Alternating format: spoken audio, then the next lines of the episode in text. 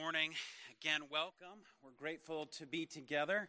It's always encouraging to have guests with us. We say a special welcome to you, but we also are always glad to be together as a church body. This is something we look forward to throughout the entire week. And so, uh, good to see you, good to be together, and I look forward to learning God's Word together as a body of believers.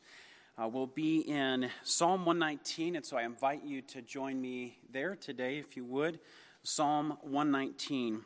Every time we go to God's Word, gentlemen, I believe it is on. It is on. It says it's on. it is off, and now it's back on. Is it plugged in? Well, let's just go with it as it is. You good with that? All right. Okay, back to Psalm 119. Every time we go to God's Word, we have to ask ourselves a fundamental question. And that question is Do we believe what God has said? Do we believe what God has said? What do you believe about God? I know when we get together in our groups, we are expected to say and believe certain things. But when you're alone with God's Word, when you're alone with God, what do you believe about God? Do you believe He's real? Do you believe what He has said? Do you believe Jesus is who He says He is?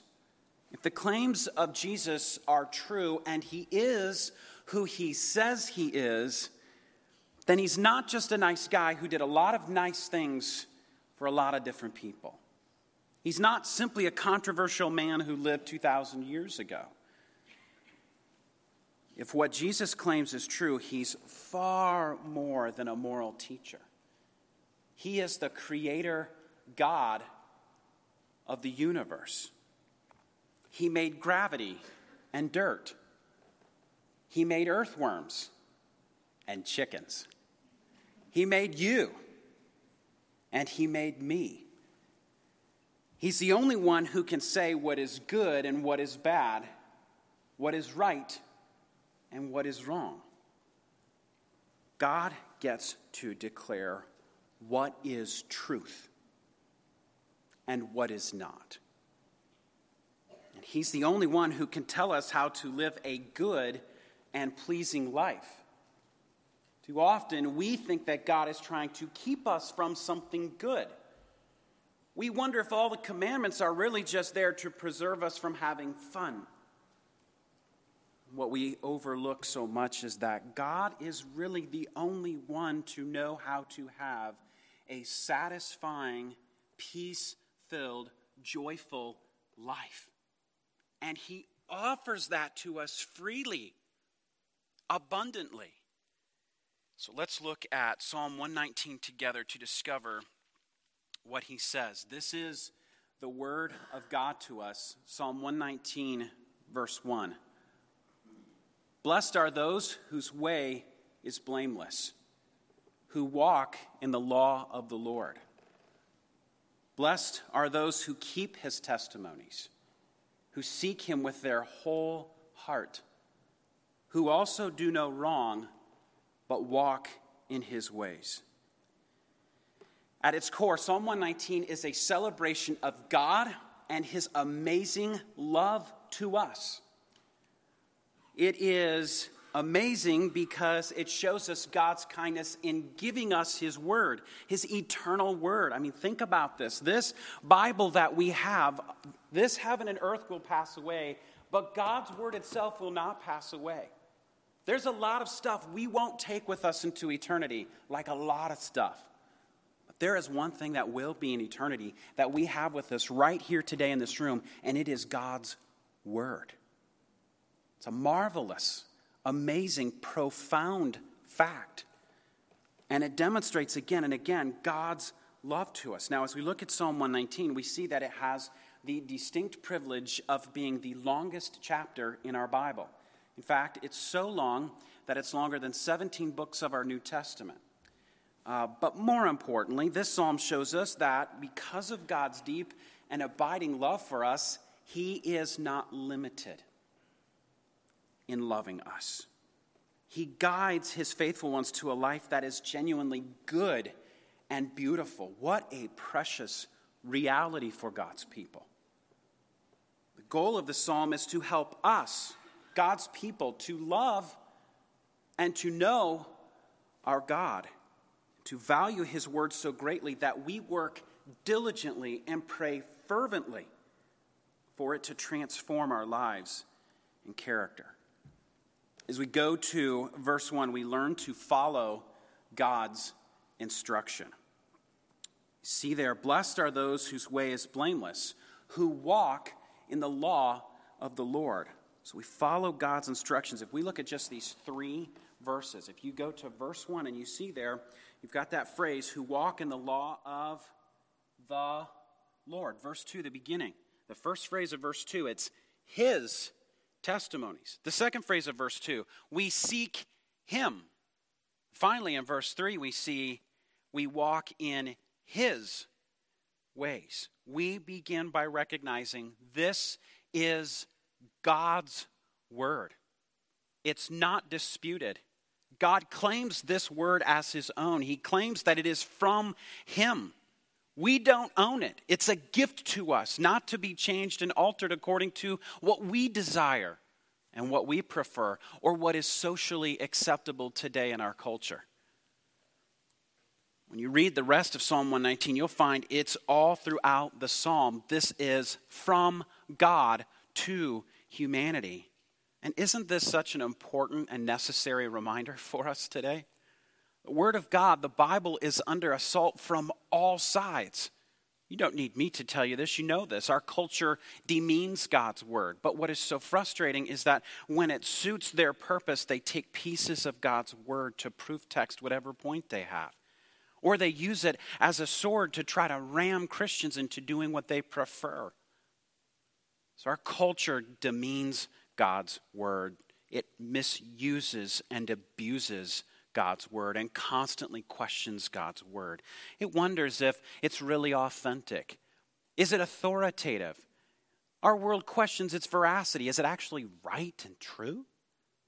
And we can tend even to equate our own opinions about life and current events with God's word, elevating them to a place they should not be. But God says here and throughout His Word, it's His Word. It comes from Him and it is His. And the blessed person of verse 1 has full confidence in God's Word. Now, this word blessed is here referring to the person who's fortunate, who's happy, who's favored. You might even be looking at a translation that uses the word happy in place of the word blessed. That is a helpful definition if we understand what the Bible means when it talks about what happiness is. We don't really use this word blessed except in our southern culture, I suppose. Uh, mostly we learn about it from our Bible. And when the Bible speaks of blessing or being a blessed person, it speaks of favor and lasting happiness, but happiness as God defines it as God defines it. In God's economy, true happiness and blessing, it comes to those who eagerly embrace obedience to God. It comes to those who reject ungodliness and know God's word thoroughly. Blessed does not mean having happiness from having a lot of stuff. It's not happiness because there's no trouble in life, there's no difficulties, there's no health problems. That's not what it's talking about with happiness. When we think of blessed in American society, we think of those who seem to have everything. They've got the good looks, they've got the money, they've got plenty of paid time off, they have good relationships, ease of life, and plenty of favor with everyone and everything, it would seem. But God knows what we too often ignore. That definition of blessed is a mirage it doesn't bring happiness. The statistics bear it out. It's difficult to research those who, for instance, win large sums of money in the lottery. what happens to them and their family as a result of that. It does not bring them happiness many, many times. So we could say then, according to this psalm, a godly person values and prioritizes God's word in everyday living. The happy or blessed person finds great joy and great pleasure, get this, from knowing the word and the God of the word. The psalmist isn't pointing us just to the immense value of the word, though he certainly is doing that. The psalmist is showing us the wonder of our great God. He takes our eyes from the things of this earth and he directs them straight to the gaze of our great, wonderful, amazing, unfathomable God. So the blessed person loves the word. This isn't just a mere acknowledgement of the existence of God's word, a perfunctory understanding or a superficial understanding. It isn't owning seven different copies of the Bible. The blessed person is the one who really knows God's word. It's on their heart and mind. It, it, comes out of their mouth as they give guidance and counseling. When they're working through relationship challenges, they can't help but for the word to come out to guide their thoughts, to guide their attitudes, to guide their choices. We see this when they're parenting. We hear the phrases, the principles of scriptures as they seek to bring up their children in the truth of God's word. And this love of the word comes from God. I want you to think about this with me for a minute. For those who don't know God, the Bible is useless. It's pointless. It's maybe considered a crutch for those who need a little extra help getting along in life and making it through the emotional challenges of life. But it's, it's maybe a book of fables and mythology, something to study, to understand how people understood their culture and times in days gone by. Without God's working in our heart, the Bible is useless. Paul explains it this way The God of this age has blinded the minds of unbelievers so that they cannot see the light of the gospel that displays the glory of Christ, who is the image of God. But now God has given you who have put your faith in Jesus, He has given you eyes to see. Again, let's hear Paul explain this to us. He says, For God, who said, Let light shine out of darkness, He made His light to shine in your hearts so now you understand this because when you go to the Bible and you are experiencing some of the darkest times of your life, you know there is nothing else that can soothe your sorrows like this very Word of God. Nothing. Nothing else helps you. The only thing that comes close is you go to a fellow believer's house and they start talking to you about the word and how God is using it to minister in their heart and what it means. It's only explanation and meditation on the word that you find brings any relief, comfort, hope, or help. When you're struggling to know, how do I respond in this situation? What should I do? And, and you look everywhere else. And then you think, you know, maybe I should check what the Bible says. You go to the Word and you find it guides, it directs, it diffuses, it puts a light on your path, shows you the right way to go. You have experienced this that the Word is life and health and peace to you. And so being happy comes from a close relationship and knowledge of God's Word. And here, the phrase walking in the law of the Lord is simply knowing and following God's instruction. The word law is the idea of instruction or teaching. God has given his people his instruction, his teaching, so that we can be led by it. It can guide us and direct us, it can show us what is good and right and true. You know, in our culture today, to everybody, truth is anything and everything. It's quite difficult at times to have conversations with people because truth is for them something different from one moment to the next. And you get done with one of those conversations, and for me at least, my head's kind of swirling. They're like Pilate who says, What is truth? And so, so, so you feel a little bit like uh, this, this flip floppy way of thinking is going on. And, and you go right to the word, and the word is authoritative, it's absolute. And it brings this great refreshment to your soul. There is truth.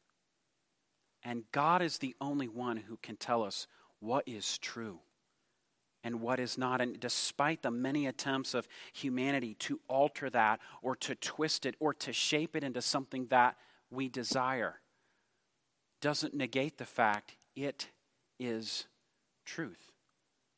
We can try to hide from this we can try to discount the word. But it doesn't change the reality that this Bible comes from God. And it is His truth as a gift for us to be changed by. So, people who've made Jesus Christ their Lord desire to know God.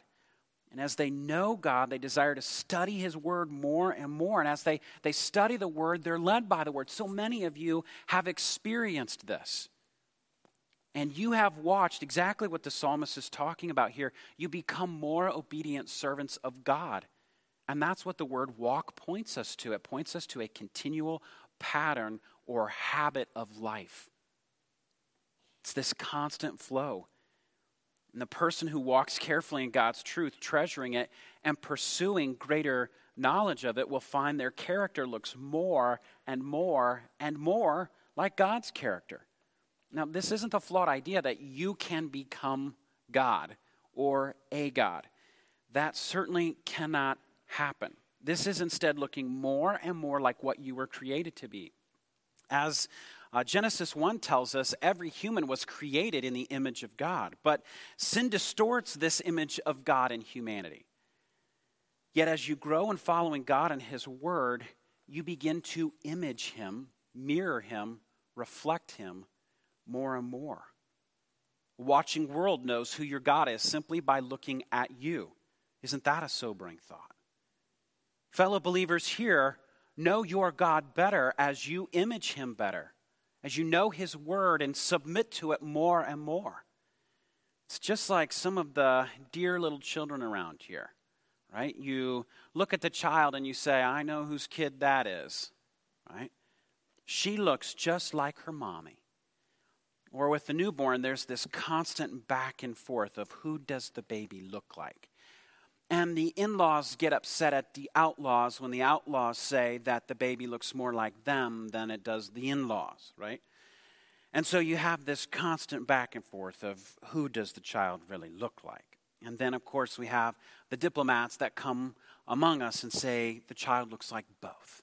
And then everybody smiles and is temporarily satisfied. But you, as a child of God, are more clearly identified as a child of God when you walk in his ways. Oh, we know whose kid that is. He looks just like his dad. She looks just like her dad.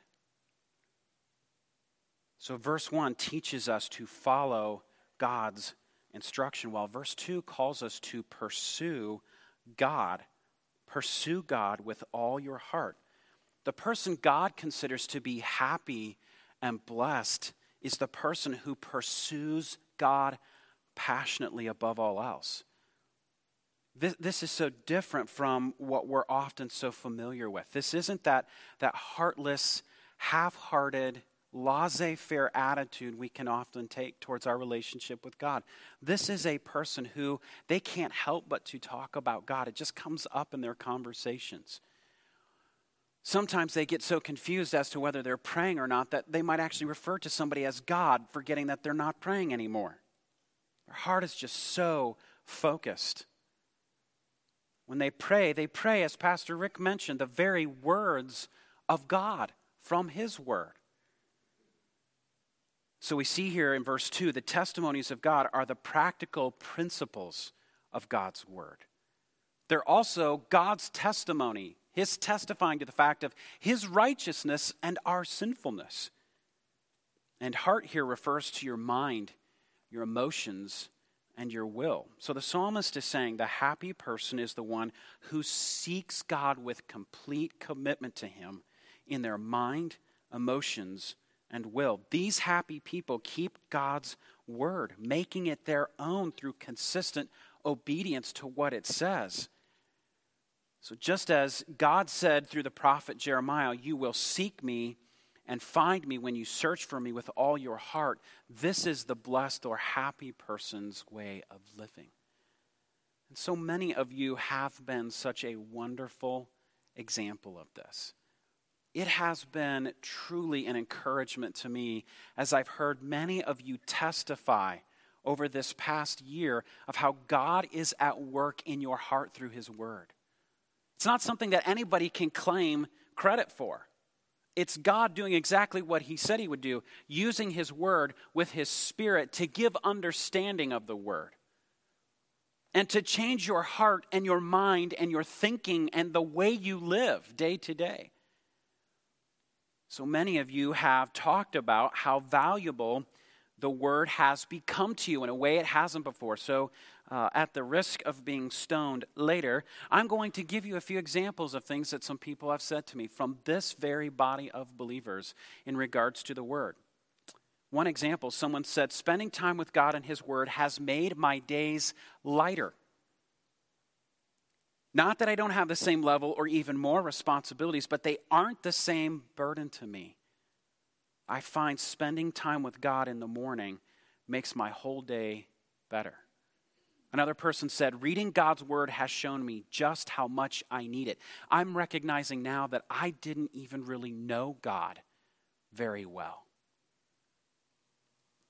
Perhaps one of my favorites in light of our passage today, as someone told me recently, I've noticed that when I start my day reading the Bible, I'm just happier. It's kind of weird. I don't really understand it.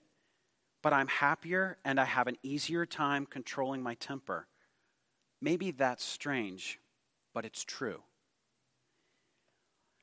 When we follow God's instruction, we seek Him with all our energy and from verse 3, we see we walk in God's ways.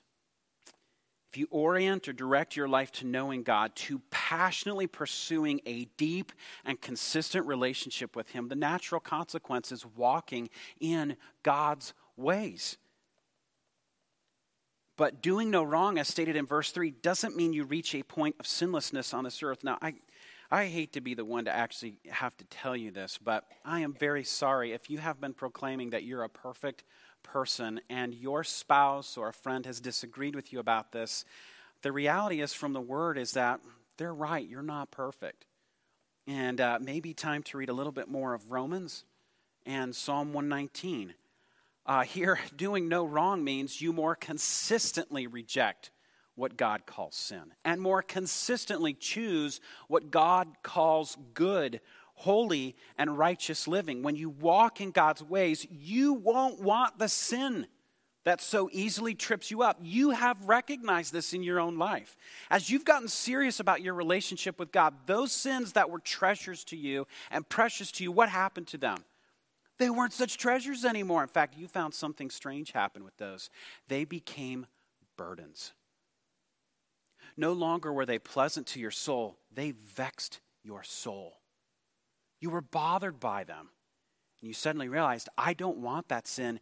God is actually right about what he said. This stuff is poison. And that came as a result of you getting into God's word, knowing what he said, and responding to it, walking in his ways. I think one of the ways that Psalm 119 is so encouraging to me is that the psalmist who's not identified admits personal struggle. He, he, he or she does not act as though they have this all down. We see this in verse 5 as well as verse 176.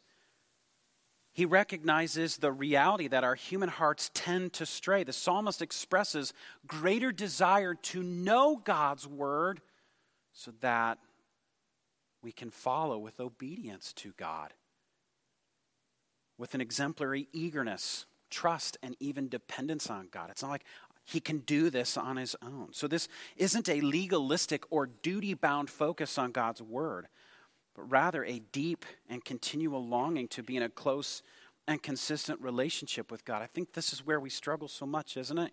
We tend to look at God's word and we think, well, I know I'm supposed to listen to this. I know I'm supposed to read it. I'm probably supposed to meditate on this, but okay. And so for us, it becomes a duty rather than a delight. I want you to think about your friendships in life, your relationships. You maybe have those relationships where you say, Yeah, we need to go to this event because, well, it's our duty. So we're going to do it. And so you go and you grin and you bear it, right? Then you have those other relationships and you can't wait. You can't wait to go to the party on Friday night. You can't wait to go to the get together on Saturday afternoon. You love spending time with these people. Do you see the attitude difference? When our mindset is that first one of duty, it creates drudgery with the word.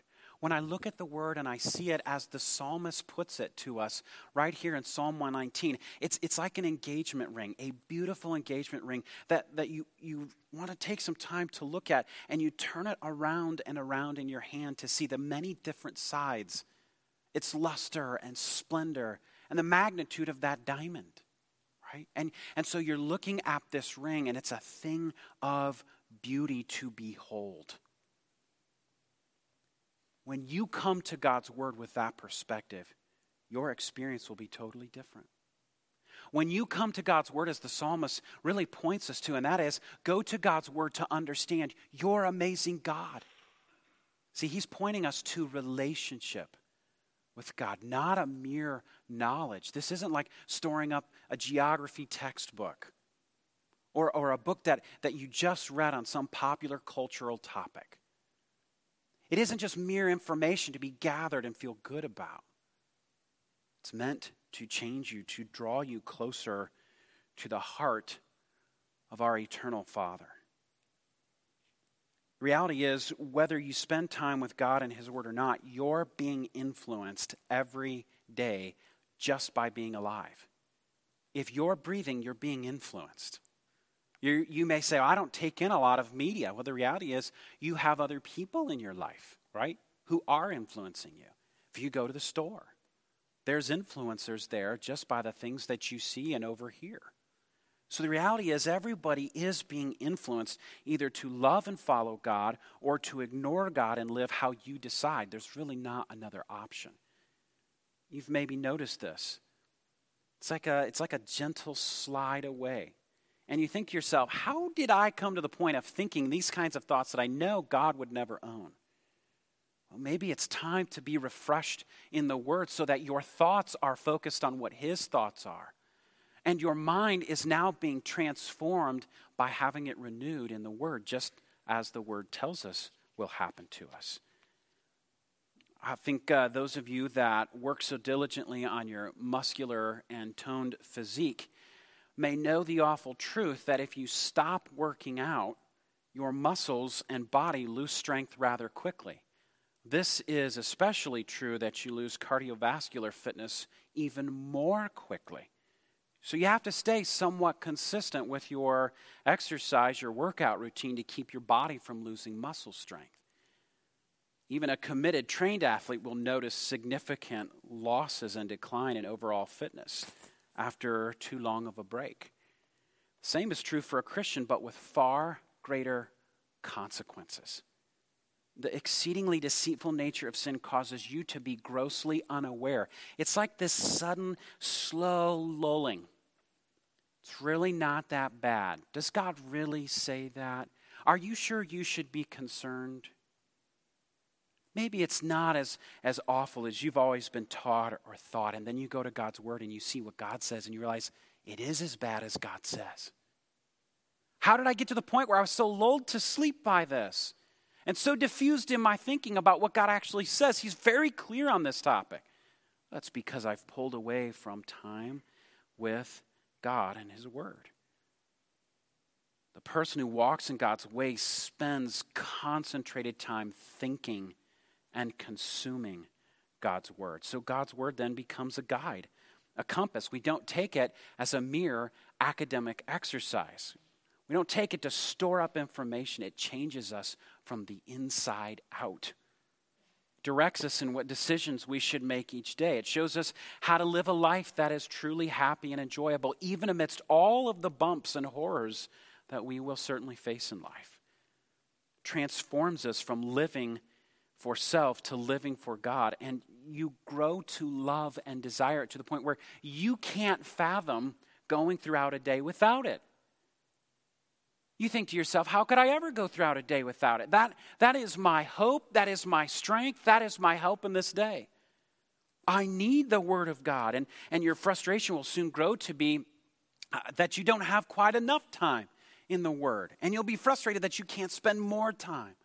And you'll try to find other ways to spend time in God's Word because you realize as I grow, grow deeper in my understanding of the Word, my relationship with God deepens. That grows in value and strength and help. And suddenly you say, I, I, can't be without this time in the Word. I desperately need it. Sometimes that's just focusing on one phrase. You may take one phrase of Scripture and you just chew on that all day long as you're driving to work, as you have different breaks, and you find your mind just popping to that phrase, and you're looking at what it looks like in your life with your, with your spouse or with your friend, and you see what that looks like in the life of living with coworkers and dealing with bosses and supervisors and, and dealing with crazy southern drivers. And that phrase of the word just continues to mull around in your mind, and soon it's something cherished. And you know what's happened at that point? You've memorized a, a, phrase of Scripture and didn't even really try.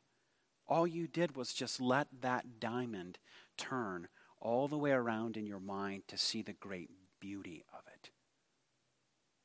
That's the picture the psalmist gives to us in Psalm 119. And so we begin another year of life by the grace of our God.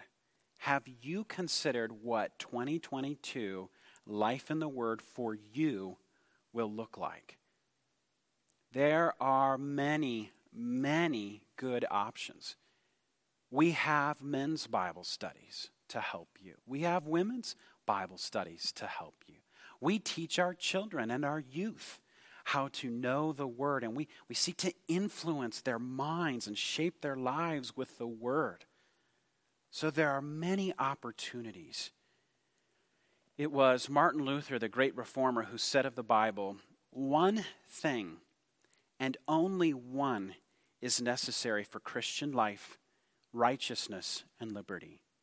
That one thing is the most holy Word of God, the gospel of Christ. If the soul has the word, it is rich and lacks nothing. Since this word is the word of life, of truth, of light, of peace, of righteousness, of salvation, of joy, of liberty, of wisdom, of power, of grace, of glory, and of every blessing beyond our power to estimate. This is why the prophet in the entire Psalm 119 and in many other places of Scripture with so many sighs yearns after the Word of God. And so we heartily give ourselves to the reality blessed are those whose way is blameless, who walk in the instruction of the Lord.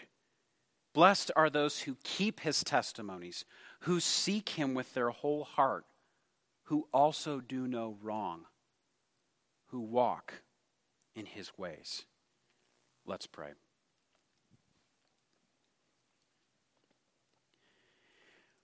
Lord our God, we beg you to work in our hearts to love your word as you do, to value it as the prized treasure that you have given it to us to be. We ask you this year to give us greater depth of knowledge of your word and of our relationship with you. Make our hearts to burn with desire to know you. And so we pray you draw us to greater understanding and remembrance and practice of your word. We look to you to do what we cannot we pray this in the blessed name of Jesus Christ, our Savior, who's made all of this possible through his sacrifice on the cross. Amen.